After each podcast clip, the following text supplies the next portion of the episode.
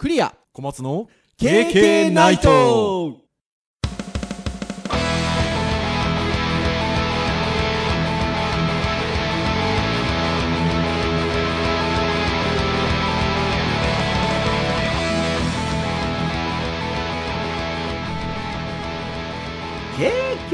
ナイト。はいということで第413回の配信でございますお届けをいたしますのはクリアとはい、小松です。どうぞよろしくお願いいたしますはい、よろしくお願いします。はいということで今日が8月の第3週目の配信ということでございましてちょうど、えー8月は木曜日が5回5週ありますので、まあ、ちょっと真ん中の週というまあ、配信される日は、えー8月の17日木曜日の予定ということで、まあ、ちょっとお盆明けっていう感じですかね。ああ、そうですね、そうねえ、という時期ではございますが。小松先生、お盆はどんな感じでお過ごしになられたんですか？はい、お盆は、えー、山の日、土曜日、日曜日は、うちの奥さんの実家に日立の、日立の、はーい。まあ、ご挨拶して、はい。はべて、で、えっ、と、帰ってきて、で、1日だけ会社休んで、うんえーお盆休みということでいただいてい。う、ん。休まずに、えー成績付けをしておりました。ああ、もうそれは私も同じでございます。っていうか、世の大学の先生方は大体この時期にね、遠からずなこの時期に皆さん成績成績って言ってる気がする。まあ、そうですね、時期のズレはあるんですよ、そうですうんね。ありますよね。いやー、大変ですよ。あの、皆さんのね、責任を負ってるわけですからね。まあまあ、そうですね で。ね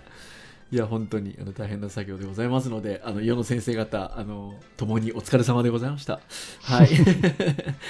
ていうところでございますが。一方、私はですね、あのまあ、お盆で割と旅行行ったりっていうノリもあるじゃないですか。はい。なんですけど、あのちょっとずれた時期に実は、あの実家の親とか、あとは、ちょっと、兄弟絡みと言いましょうか。あの軽く旅行したので、えっと、お盆のそのど真ん中のところはあのそういったものはなかったんですけど、えっと、実はあの高校の学年同窓会っていうのがありましてほうほうほうそれに参加したですよ12日の日に高校というと、もうこれがね30年以上前ですか。そうですよ だしまあ私今52歳でこ今年度53歳になる年齢なんですけどまあなかなかこの年になると同い年がたくさん集まるっていうあれもあんまないじゃないですかまあ、言われてみればそうですね。そうでしょ？めったに合わないですね。そう同じ52歳52歳がたくさんいるわけですよこれがね100人以上来たんですよすごいですねな。かなかの集まりじゃないですか しかも、老け方にばらつきありそうだな。そうこれがねまああの客観的に見てもあの若い方だと思いましたよ僕自分が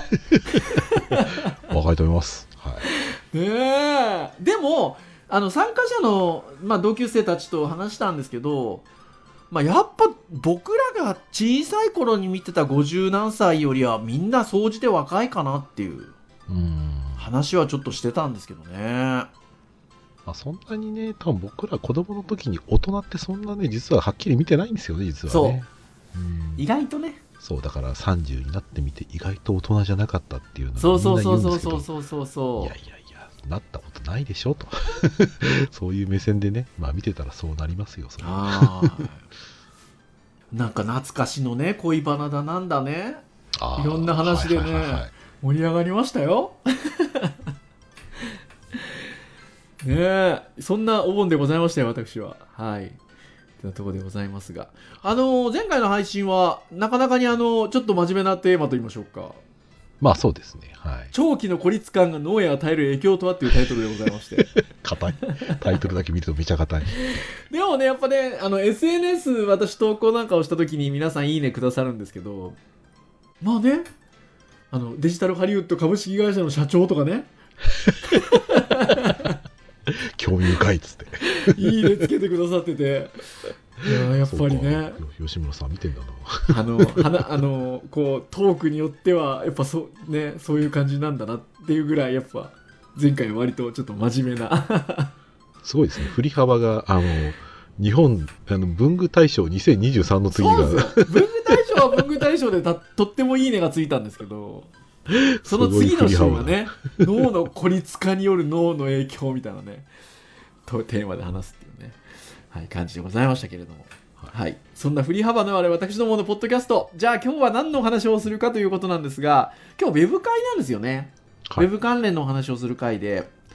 思い返せば前回のウェブ会はちょとってもウェブの話したんですよね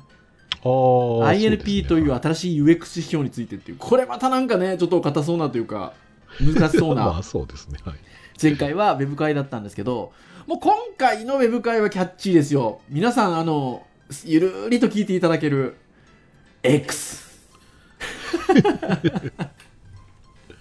なんだろう、X なんだろう。もう X なんて言った日には何の話だって話なんですけど Twitter ですよまあまあ、ウェブといえばね。ねえいやーやっぱりツイッターから X に変わったっちゅうのはねここ数週間のもう話題でございましてはい。やっぱウェブ会ということで言えばこれは外せないだろうということでですのでもう今日はあの X にまつわるエトセトラという感じではい。もういろんなあのちょっとニュースを引っ張ってきましてはいゆるりと話していこうかなっていう回になっておりますのではい。皆さん気楽に聞いていただければというところでございます そうですね。はい。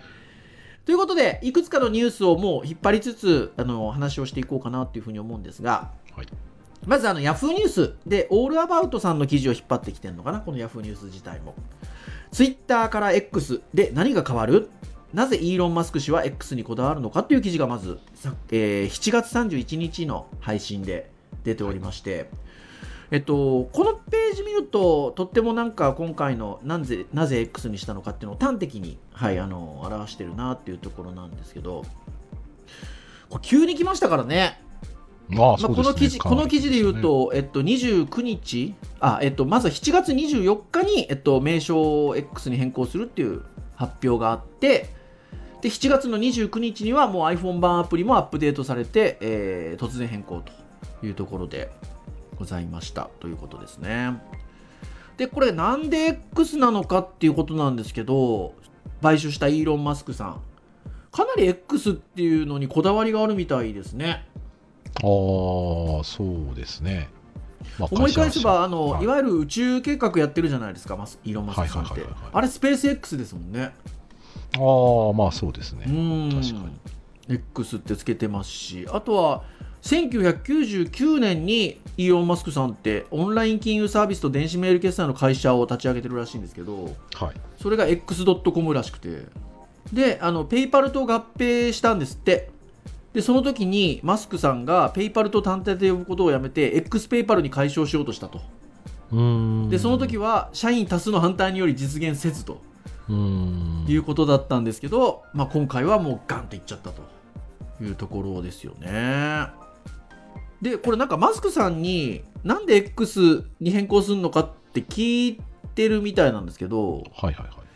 なんかこういうふうに言ってるんですってツイッターっていう名前は140文字のメッセージが鳥のさえずりのようにやり取りされるだけだった時代とでそれには意味があったけれども、えー現在のツイッターはそれと大きく異なっておりユーザーは数時間の動画を含めたほぼあらゆるものを投稿できるようになったと指摘していると。というところで、まあ、要はスーパーアプリ化っていうことを考えてるみたいですね。そのなんかやっぱ代表的なあの事例っていうのが中国の WeChat らしくて。はいはいはい。まあ、WeChat、ビデオチャット、ゲーム、写真共有、ライドシェア、決済、フードデリバリー、銀行ショッピング、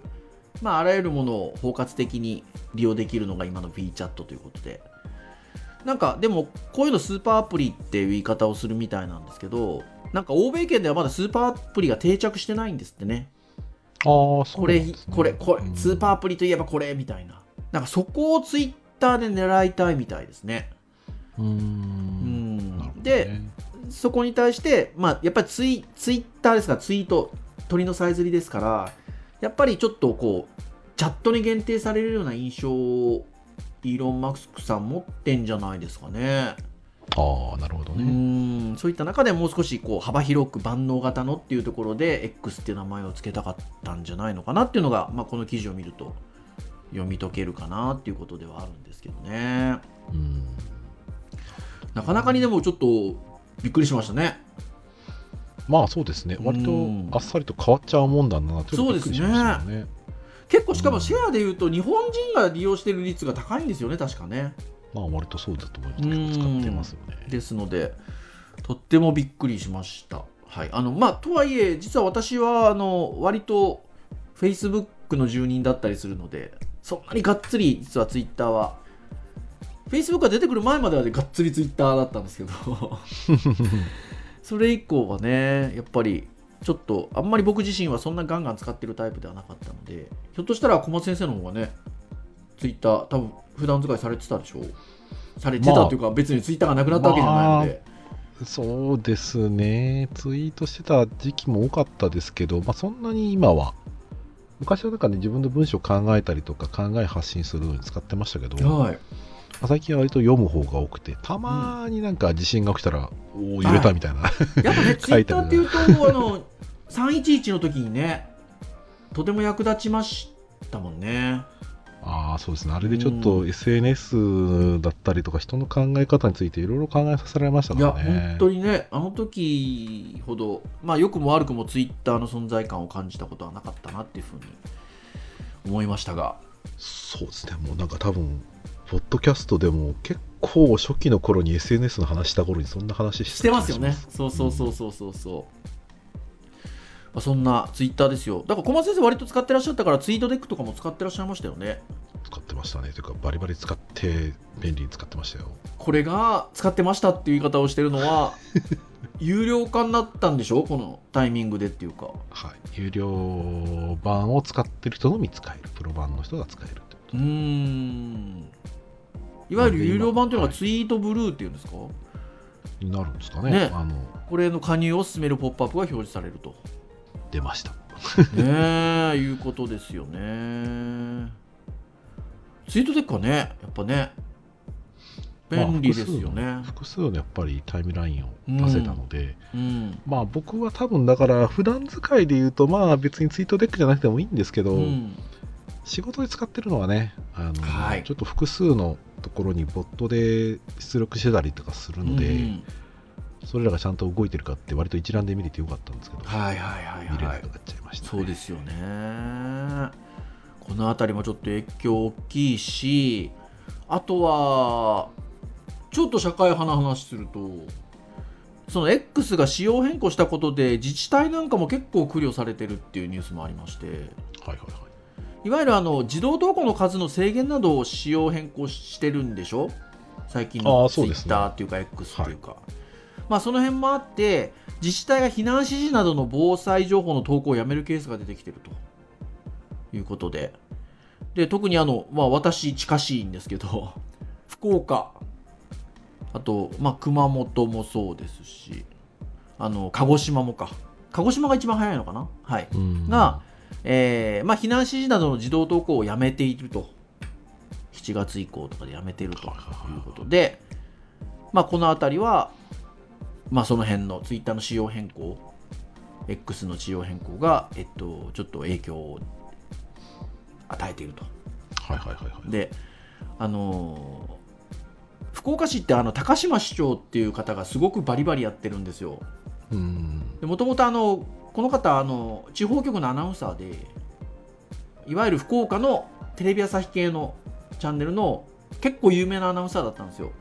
はい。その方が今市長も長長くやってるのでとってもあのお上手なんですよね。そういう情報の扱い方だったりとかあのとってもお上手なんですけどその高島市長が、まあ、X、まあ、ツイッターですね、受け取る範囲が広すぎるので、警報が出ている地域の人には LINE を使ってピンポイントで情報発信をしていると、いうことで、はい。まあ、この辺りで X の要はちょっと自動投稿をやめたところのフォローを、まあ、LINE なんかを使ってやってますって話なんですけど。いわゆるこうちょっと無料で使えたりとか手軽で使えたりっていうところだったりそんなにこう制限がないところで使えるっていうところで自治体なんかも使ってたりしてたのかなっていうふうに思うんですけど、はい。まあ、さっきのツイートデック有料化もそうですし仕様がちょっと変わったりっていうことも出てくるとなかなかね不便を感じるところも多くなってきますよねこういった自治体をはじめね。うんまあここら辺はなんか時代の流れ感じますね。あの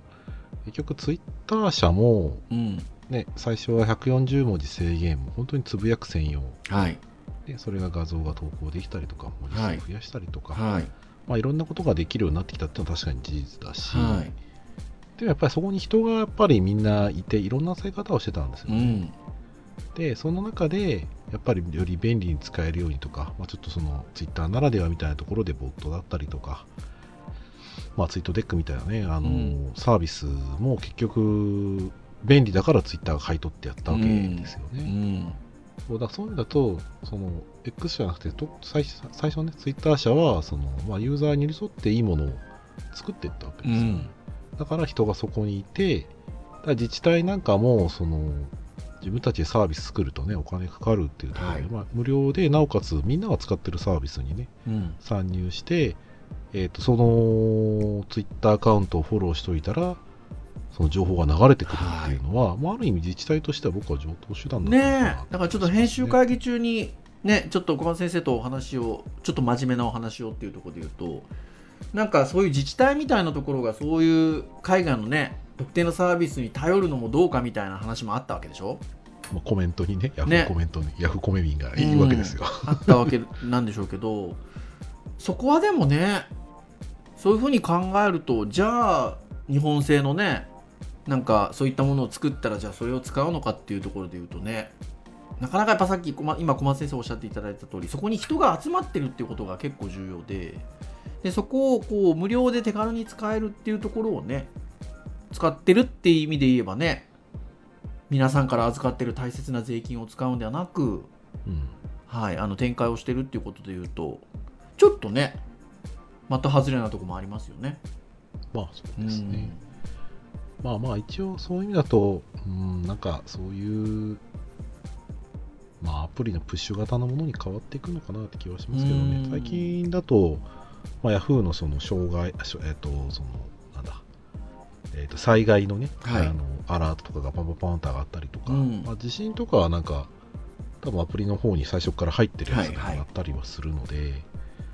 まあそういう感じになっていけばね、まあツイッターじゃなくてもいいのかなって気はするんですけどね。ただやっぱりまあ過渡期としてそういうのがなかった時代にあの自治体がやって今でも続けていたと。うん、である意味ツイッターからしてみたらサービスの一環としてやってたけど、まあ、費用かかるもんだから、うん、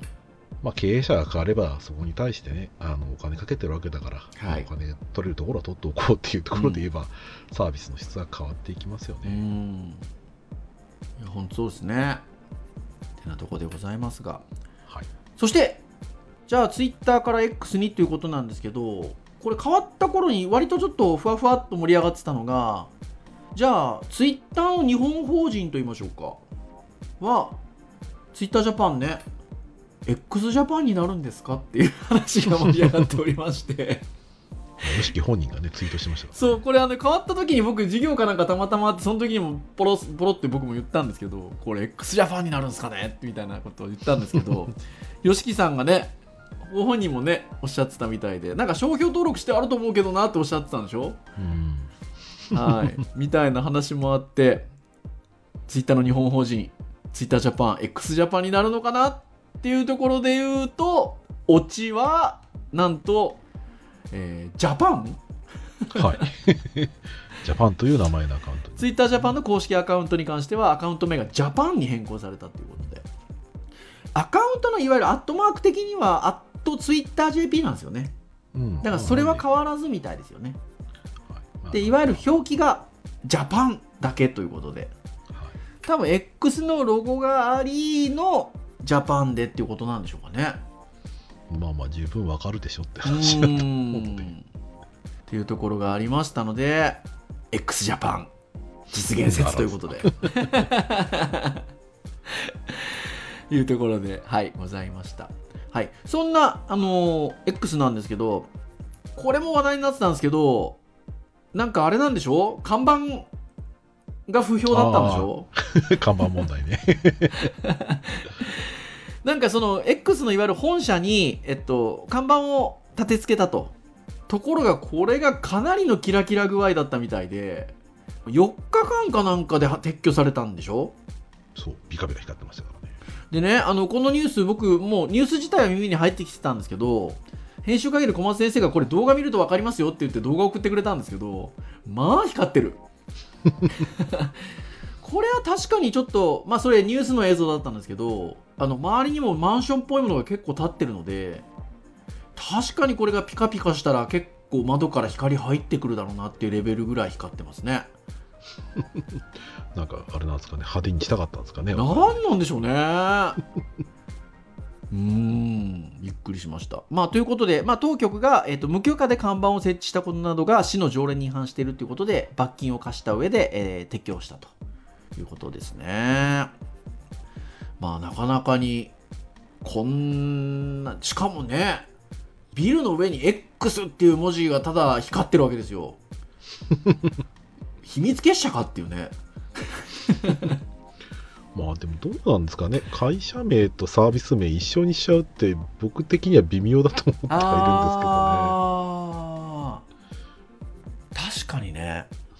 まあでもどっちもあるんじゃないですか？X 社が X で、えーと、ポストしたみたいな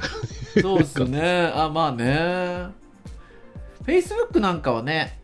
逆にもともと会社の名前も Facebook で、サービスも Facebook だったところをメタに変えたじゃないですか。まあそうです、ね、これはこれでメタも失敗してますけど。なのでねどっちのパターンもあるかなっていうところなんですけど。はい。看板さえ話題になっちゃうと。でさらに実はあの TwitterX 看板ネタもう一個ありまして。撤去するときはい。そのもともと Twitter っていう看板があの光ってないですよ。あのよくあるあのビルの横にこう縦長にねある看板ツイッターっていう看板があったんですけど、これをなんか要は剥がしてたと。多分 X へのリブランディングが突発的に始まったんだろうということで、あの急遽なんか剥がす作業を行ってたようなんですけど、その剥がすための車の道路の使用許可を使っ取ってなかったみたいで、なので、剥がしてる途中にどけなさいと。使用許可取ってないからその車どけなさいってなったみたいでなんとツイッターの ER 最後のだけが残るっていう珍事が起こったらしいですよ。ER 社 ER 社 ER 社はなんかそれはそれでなんかいいような気がしますけどね。なんかありそうですけどね実際、ね、確かにね。はい。っていうところなんですが。まあそんなようなことも起こったっていうことで、まあ、看板でさえも話題に事書かないと。いうところでございますが、はい。ね、そしてあとはもう名前か。アカウントですね。TwitterJP だっていう話をしたんですけどなんとあのアカウントの強奪されたっていう言い方がいいんですか？まあそうですね。まあツイッター社が自分たちの持ち物だからっていうのでまあ、何年も使ってたアカウントの名前をあの我々が使うから他のこの3つぐらいから選びなさいみたいな感じのことが起こったんでしょ、うん、まあ、世間的にはまあ X 社から奪われたという表現に割となってますけどね。みたいですよね。保証なしとかね。なんで、まあ、例えば、いわゆるアットの X ですよ。まあ、確かにね X 社になるんだとしたらアットの X は欲しいところかなっていう気はサービス側からするとねあるかなと思いますが。まあアット X なんてユーザーアカウントを使ってるアカウントの人なんて絶対初期の人ですもんね。絶対初期です、ね、そんな短いの使ってるのね、うん、だからこれはちょっと悔しいですよね多分ねね何百万で売りたいぐらいな 感じもしますけどね。かなというふうに思いますしあとは XAI、まあ、財って読みたくなっちゃうんですけど多分これ X 社の AI 公式アカウントだと思うんですよね。だから X の AI ということで XAI 財 XAI だと思うんですけどこれを使ってたのが日本人の方だったみたいでこれもやっぱり強奪されたっぽいと投稿してたとその持ってた人が、これもショックですよね。うーんまあねまあ無料で使ってる弱さではありますよね。うん。ねっていうところかなっていうところです。でなんかその3つぐらいこの中から選んでみたいな物言いだったようでしかもその選んでも多分それも取ってきてるでしょっていう ところでなのでやっぱり提示された方もいやこれもどっからか強奪されたものであれば自分は気持ちがよくがないからということで違うのを選んだりとかね。あとなんか小松先生編集会議でおっしゃってたのはフォトグラファー？フォトかフォトグラファーかなんかも確かあったみたいで、ちょっなんか割とやっぱその辺の分かりやいすいものはねっていう感じなんだとは思うんですが。なんか強奪されるっていうようなことが起こったみたいですね。結構ね。まあ見方次第ではあるんですけど、まあ、サービス利用してた人からすると非常に悲しい悲しいですよね。思するだろうな。いやそう思いますね。うん。なんかこういうものって道具なのでユーザーに愛されてこそじゃないのかなっていう気がするんですけどそこのユーザーに対して割とこう言っちゃってるのがなんかあんまりそういう意味でのなんかうまさがないなっていうのは若干しますけどね。うん、そうですうね、ん。気がするかなというところでございますよ。そんな中でこれ締めでお話できたらと思うんですけどいやー頭のいい方には憧れますよ。俵真知さん。こんな状況をね憂いながら歌を読んでるわけですけど俵真知さんということで。はいもうこれがもうプロってこういうことなんですね。ちょっと感動しましたね。いやー2つ歌を読んでらっしゃるんですけど1つ目が「琴の葉をついと加えて飛んでゆく小さき青き鳥を忘れず」いやーツイートと。ね。切ないなこれはうまいっすね。なんか琴の葉をっていうのがまたなんかねちょっと趣深いですよね。言葉ってねその言う葉っぱですから。葉っぱ。葉っぱをついと加えて。そうツイートとね加えるをねうん。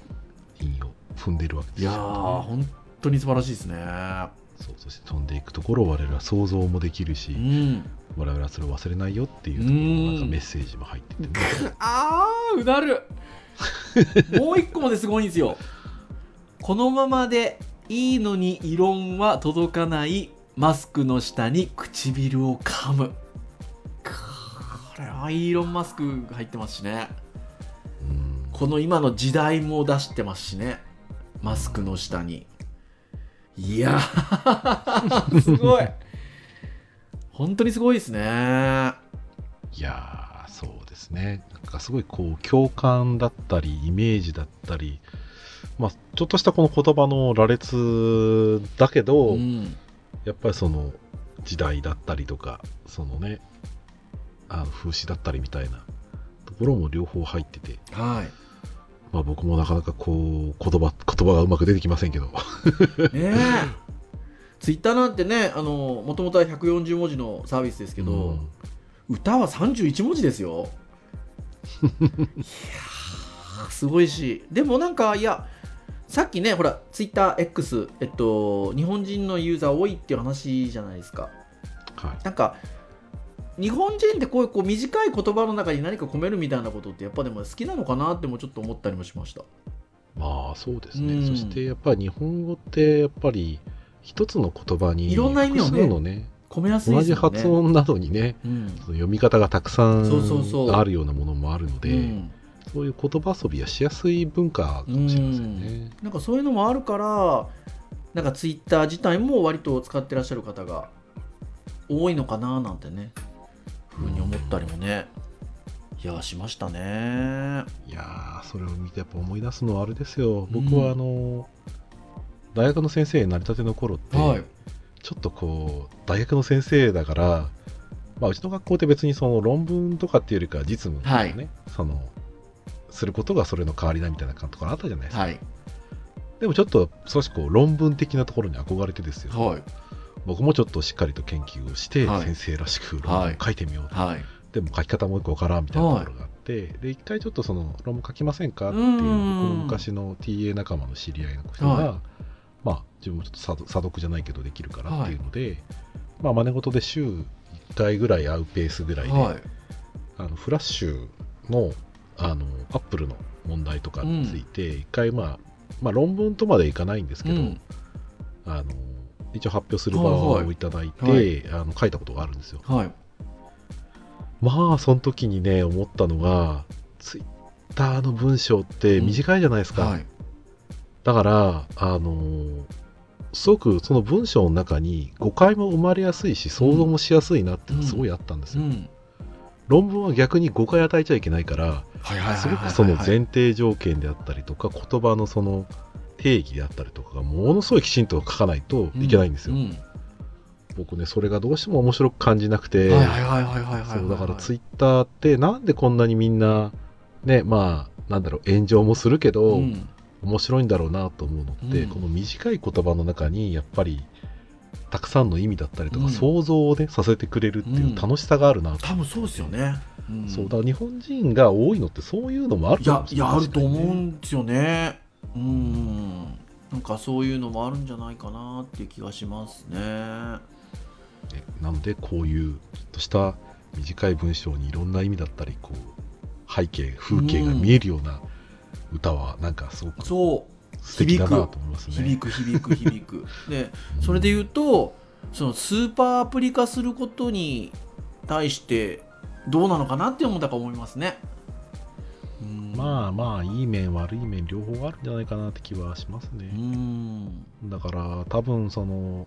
ね iPhone が出ていろんな電子機器が葬らされたように、うん。まあ、もしかしたらそのコミュニケーションツールのいくつかがなくなっていくもしかしたらことになるかもしれないし、逆に僕らの良かったその古き良きツイッターのね時代にその文字だけで何とか人を伝えようとしたのが、まあ、ちょっと違う媒体になったなっていう感じもあるので、うん。じゃあかといってじゃあツイッター自分で作ればいいじゃんマストドンとか使って、うん。でもそれはちょっと意味が違うんですよね、うん。みんながやっぱり使ってることに非常に価値があったりするので、まあこう流れた時代っていうのは本当にちょっとした瞬間タイミングだったりとかでそういったものが生まれたり消えたりするところではあるので、うん。まあなかなかねスーパーアプリ化いいけど個人的には使いづらくなるなってねいう感そうそうじがしそうそうますね。そうそうそうそうそう。ね。そんな感じもするなっていう気がしますね。はい。どうなんだろうやっぱもう若い子はインスタとかみたいなことですよね多分ね。うんまあ多分若い子のくくり方がちょっとその若い子の多くはインスタ。うん。でコミュニケーションはまあ一部まだまだ LINE が残ってるし、うんなんかツイッターは匿名でやっぱりなんかその人のコミュニケーションだったりとかっていうところが見れたりとかね。自分のその推し活とかをしやすいうん。アカウントを作ったりするっていう意味では、まあツイッターは僕はいい SNS だなと思いますけどね。なんかね中2の娘とね話したんですよ。この辺の話っていうかちらっと軽く。そしたらやっぱりもうインスタなんですって。うん。そのコミュニケーションのツールは。で2番目が TikTok か TikTok 使ってる人が多いと。あの、はいはいはい。利利用で言うと。でその次ぐらいが Twitter なんですって。でなんかね Twitter はなんかうちの娘が言った言葉そのままで言うとですよ。なんかねマニアックな人が多いって言ってました。ああまあそういうところあるかもね。あのインインスタがもうなんかみんな広く誰でも使ってるって感じのうんツールで、でそう TikTok は、まあ、ど動画なんでね TikTok はねあれですけどなんかそれでみんなで楽しんでてで Twitter はなんかちょっとこうマニアックな人が好きそれが好きだっていう人が Twitter 使ってるっていう感じだよってこの間ちょうど言ってて、ああもうそんな感じでね若者の使い方もね一時期はやっぱ Twitter ねすごかったですからね。変わってくるんだなとねまあ思いましたね。うん。プラットフォームの違いもありますからね、うん。なんとなくやっぱりインスタだとやっぱり写真がやっぱり主なイメージあるし、うん。TikTok はね短い動画、まあ、タイムパフォーマンスじゃないけど、うん。タイパーが非常にこう評価されるという、はい。でツイッターやっぱ基本いろんなことできるとは言ってもやっぱ文字ね。ベースで、アングラのコミュニケーションみたいなの確かにねあるなるありますよね。そうそうそう。まあそれがやっぱね僕は楽しいんですけどね。そこがやっぱちょっとやっぱり楽しみ方の違いですよね。あそうそうそうそうそうそうそうそれでいうとあの小松先生のゼミに SNS 果敢にたチャレンジしようとしてる子がいるんでね。楽しみですね。ああ作ろうとしてますね。ね。はい。というところでございますがこんなところでしょうか？はい。はい。以上といたしましょうかね。KK ナイトは毎週木曜日に配信をいたしております。公式サイトアクセスをしていただきますとプレイヤーがございますのでサイト上で直接聞いていただけますと。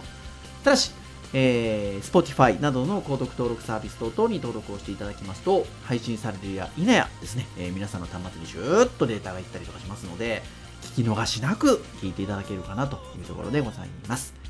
ながら聞きでも結構でございますので興味のある回から聞いていただけますと経験大変喜びますということでございます。では以上といたしましょうかね。お届けをいたしましたのはクリアとはい小松でした。それでは次回414回の配信でお会いいたしましょう。皆さんさようなら。さよなら